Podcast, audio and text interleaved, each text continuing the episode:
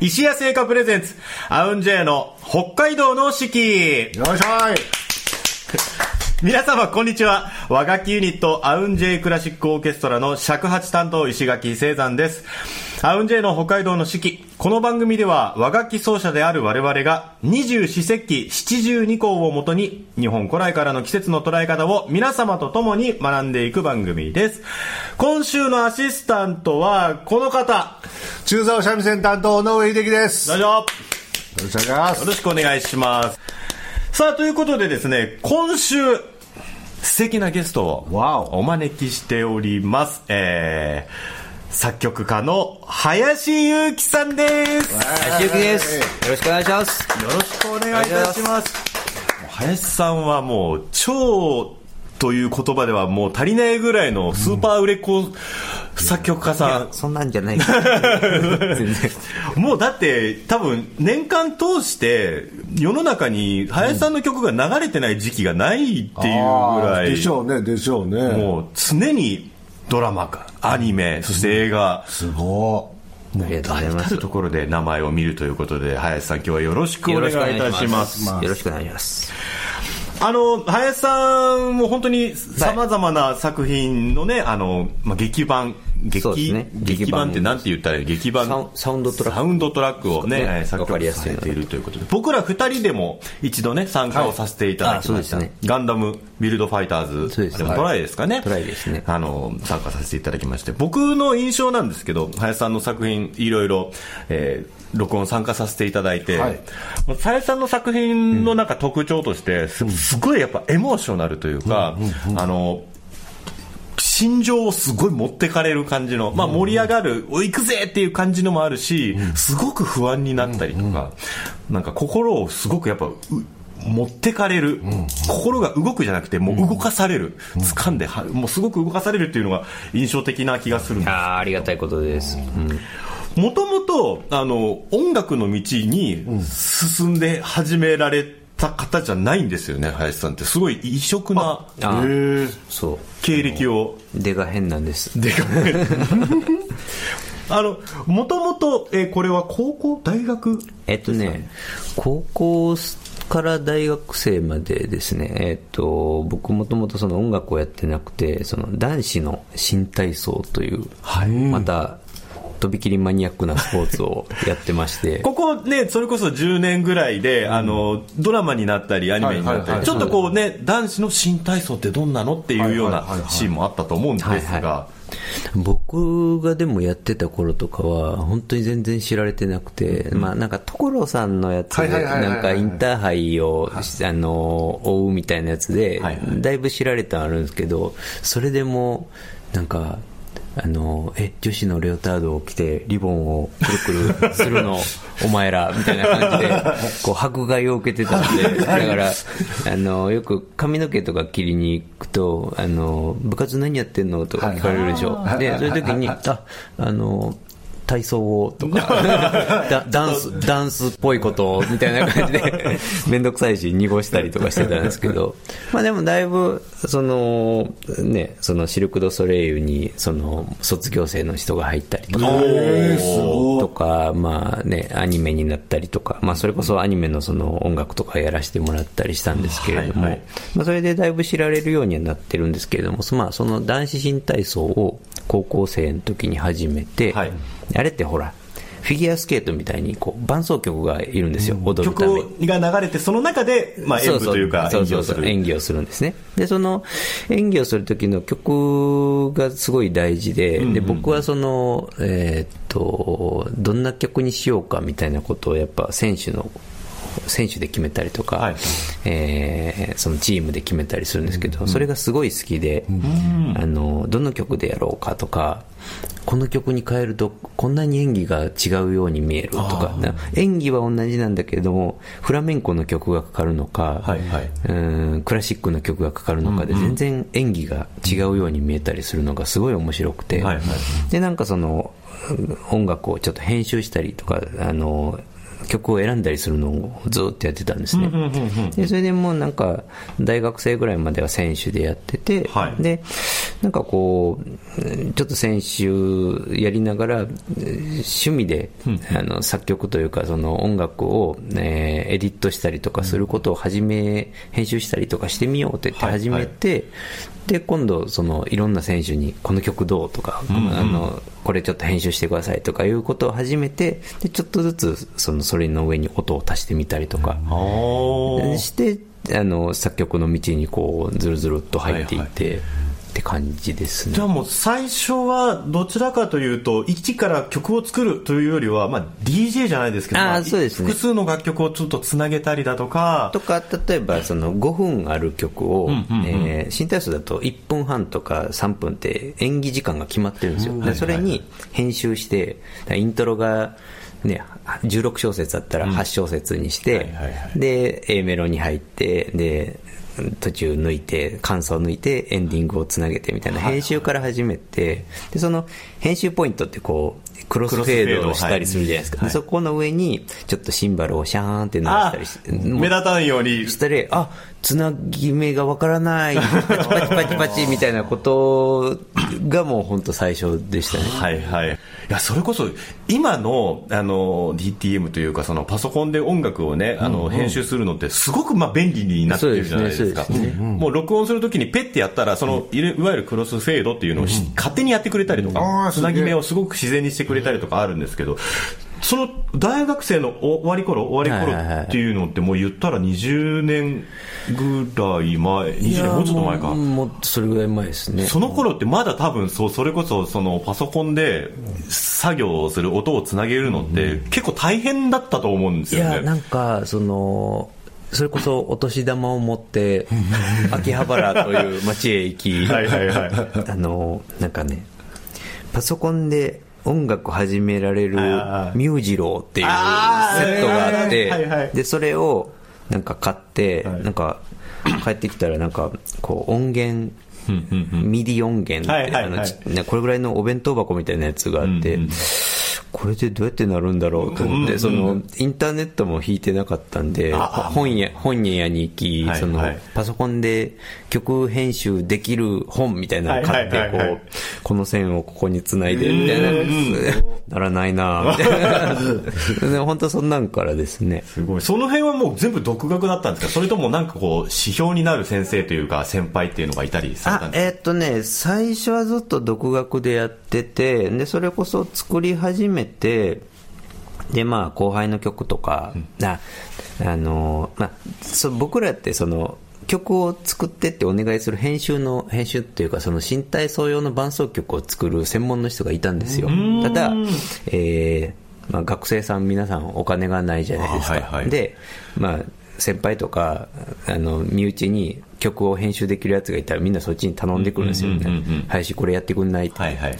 あの、1000円しかないんだけど、みたいな。ちょっといいラーメン食べてよみたいな。まあまあ、まあまあいいよ、みたいな感じでやったりとかしてて。で、その、僕らが高校生とか大学生の時の、あのーまあ、大学生がトップランナーなわけですよ、選手として。あはいはいはい。でも、大学卒業したらみんな、あの、就職先がないから辞めていく世界なんですけど、男子の新体操って、そのとその当時は。競競技を続けていけないそうですね。だからまあ、野球でいうとプロ野球みたいな最高峰が、その大学の4年生とかなんですけど、はいはいはいはい。で、強いチームとか、かっこいいなって思う人の曲ってすっごい洗練されてて、で、僕らってその当時、その、す憧れの選手の、その、あの、どんな伴奏曲をつ使ってるかとかを調べたりとか、原曲を見つけたりとかしするのがすごい好きで、で、ある時、原曲探して見つけたら、壮大なロックオーケストラの曲だったんですよ、僕らの見てたその伴奏曲の方は。でも、原曲聴いたら、なんかオカリナをフォーって吹いてる、なんかイージーリスニングと言われるので、どれ、どうやったらこれがこんなアレンジになるんだろうと思って、そこで初めてその、作曲もそうですけど、アレンジっていうものに対してすごい興味が湧いて、で、それで調べたら、その、小林秀夫さんって、はい。あの、方がおられて、で、まあ、メインはそのダンスミュージックのプロデューサーやられてて、でその秀夫小林さんって人がやってるっていうのを知ってあでその人のやったアレンジをいろいろ聞いて自分でもなんか真似して研究したりとかして、でそれである程度男子新体操というか新体操の伴奏曲を自分でやるようになってからお会いしてい。ろいろ。半年ぐらいかななんかいろいろ教えてもらったりとかして、まあ、だから師匠という呼べるような人はそうですね秀小林さんっていう方で。そのひ秀夫小林さんという方は、まあ、いわゆる音楽の畑で始まった音楽を作る方そうんですね、まあ、ただあの、その小林さんも、えーっと機械体操をやられてて、でそれの縁でその新体操の伴奏曲とか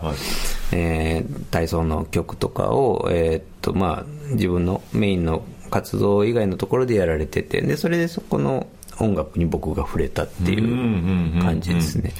やっぱなその大学4年がその、まあ、一番晴れの舞台、かっこいいところっていうところで、そこにあのつける音楽を実際の演技する人たちのラインがやるのって、言ってしまえば例えば羽生結弦さんが自分の演技曲を作って、あそれで やるってことですよね。いやなんかそのもちろん演技というかその男子新体操は大好きだったし、そのやることも好きだったんですけどそのその周りを司るものに対してもすごい興味があって、まあ、例えばそのレオタードとかもあるじゃないですか、そのレオタードとかもあるしその伴奏曲もあるし。で僕はその伴奏曲のあの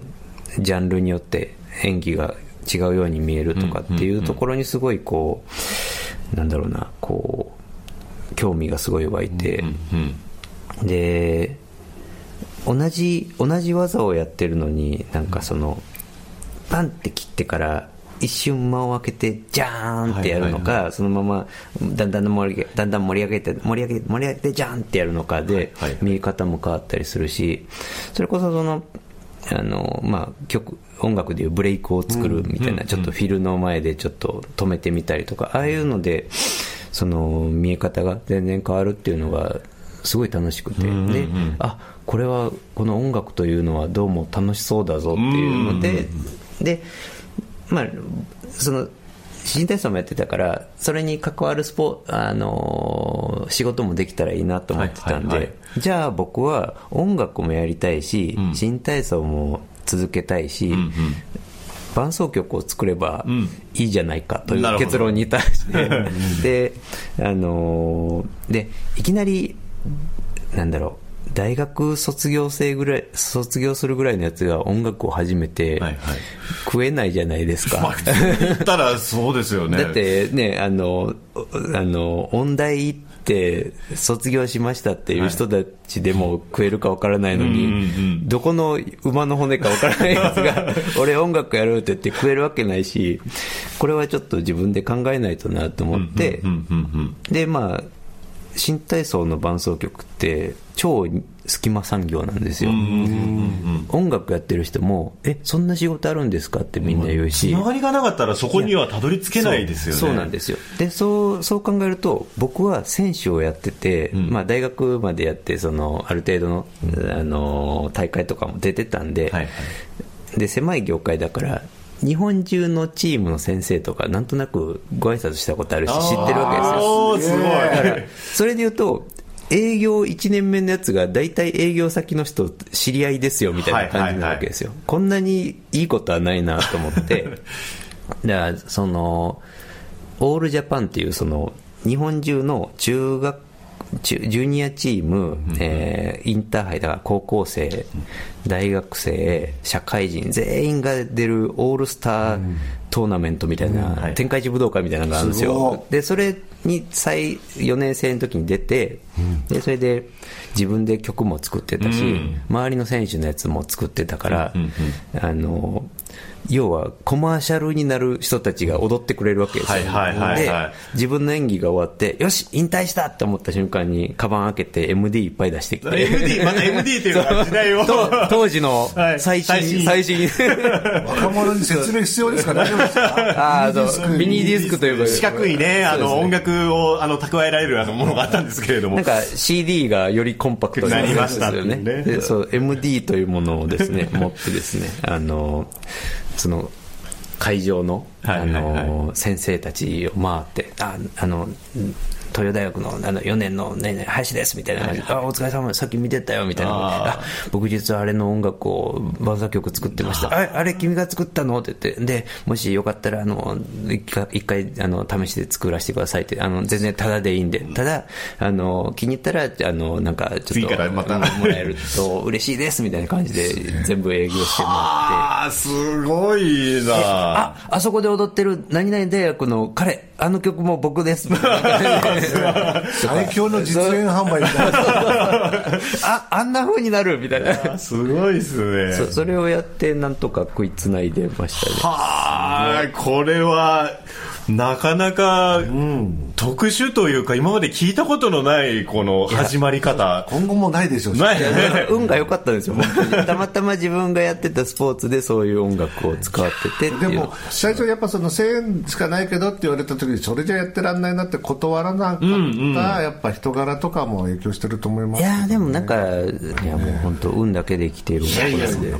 お話ねまだまだ伺いたいですけれどもちょっとままずはここまでということでですねもう本当にたくさんの楽曲を輩出されております林ゆうきさんですけれども、はいちょっと林さんの楽作曲のされた曲の中から2曲お届けをさせていただきたいんですけれども、じゃあ、えーっとですね、わかりやすいので、えーっと、僕のヒーローアカデミアという、あはい。えーアニメがありまして、はい。それのメインテーマでやるですね、はい。流星蘭という曲があって、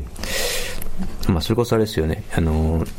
ね、一度、あの、和楽器バージョンを、はい。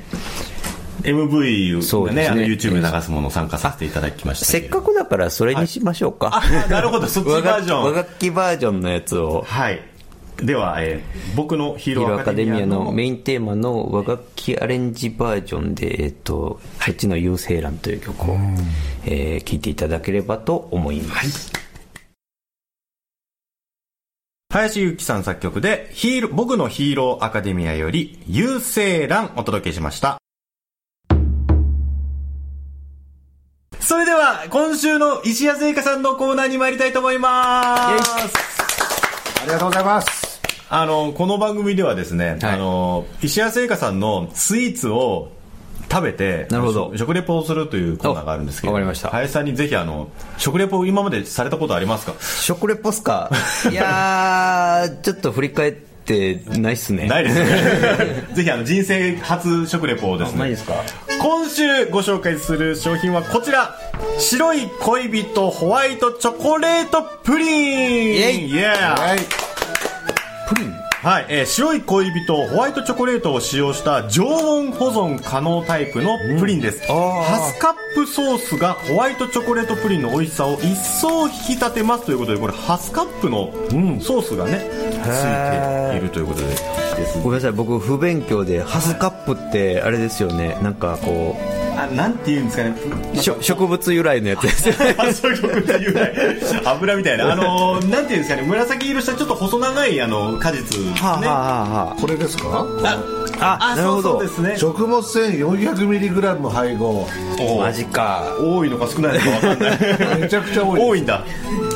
え、これかけちゃっていいんですか？はい。僕はあの真ん中ちょっと作って食べてからそこに入れたりしてますね。なるほど。あ、はい。やばい、かけちゃったもん。じゃあいいや もう自由で。じゃあちょっとそ私そのまままず一口いただきます。おゲストさんより先行った。あー滑らか。おいしいもうねそう。いや僕は白い恋人がね一番まああのーまあ、有名な商品だとは思うんですけどね。そのホワイトチョコレート使った商品すごくいっぱいあってへその中の一つぜひまあ、召し上が僕はで、ってください、まあ、僕はでもあれですよあの出身が、はい。あの京都なんでずっと和菓子で育ってきた。あららら。らちょっとそうなんですね。ちょっとこういうねあの洋菓子にはうるさいですよ。そうなんですね。敵対心を。敵対心。こんなねそんな。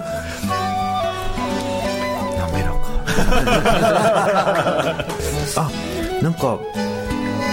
ハスカップでなんかこうお花畑感が口の中に爽やかになりますよね、このハスカップのソースでね。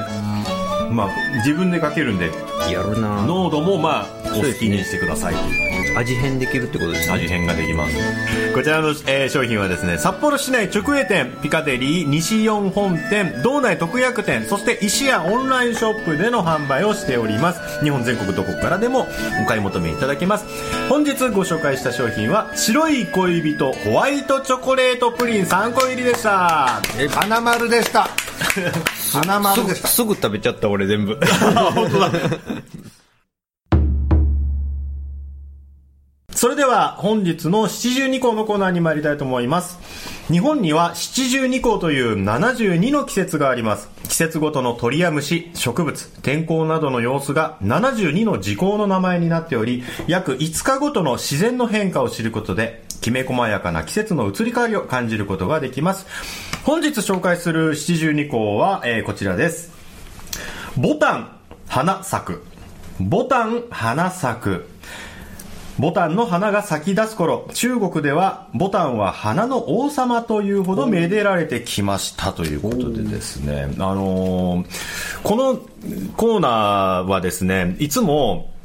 僕ら、まあ、和楽器の奏者が基本的に、まあ、放送してるんですけれども、この七十二項を元にして、その場で即興演奏するっていうのをずっと続けてきてるんですね。で、まあ、先ほどのまあお話も伺っていろいろ、あ、いつもレレコーディングしてる時の、あの、林さんのディレクションがすごくまあ的確で、ババカディレクションですよ。今日、そのディレクションを林さんにしていただいて、それに対して僕らがボタン花咲くの演奏をするっていうのをちょっとしてみたいなと思うんですけれども。ちょっと待ってください本当に今聞きましたよ 本当に今言いました。さっき俺もさっき聞きました なさっき思いつきました。ボタン花咲くから、なんかこう、なんかうーんボタンの花ってこうすごい色鮮やかなものだったり、あとはそのねま花が落ちる時もこうバンって落ちてしまうっていう、なんかこう鮮烈さというか、ん。鮮やかさみたいなものをイメージするなって個人的には思っているので、何かこうふわーっとしたイントロからはい。始まり、はい。なんかこう途中からこうこう尺八でいうと急なブレスというか、はいはい。村井的な、はい。ちょっとした間があってからバンみたいなのがあるとなんかこうその花のボタンのイメージがきらびやかになるんじゃないかななるほど。あのでは。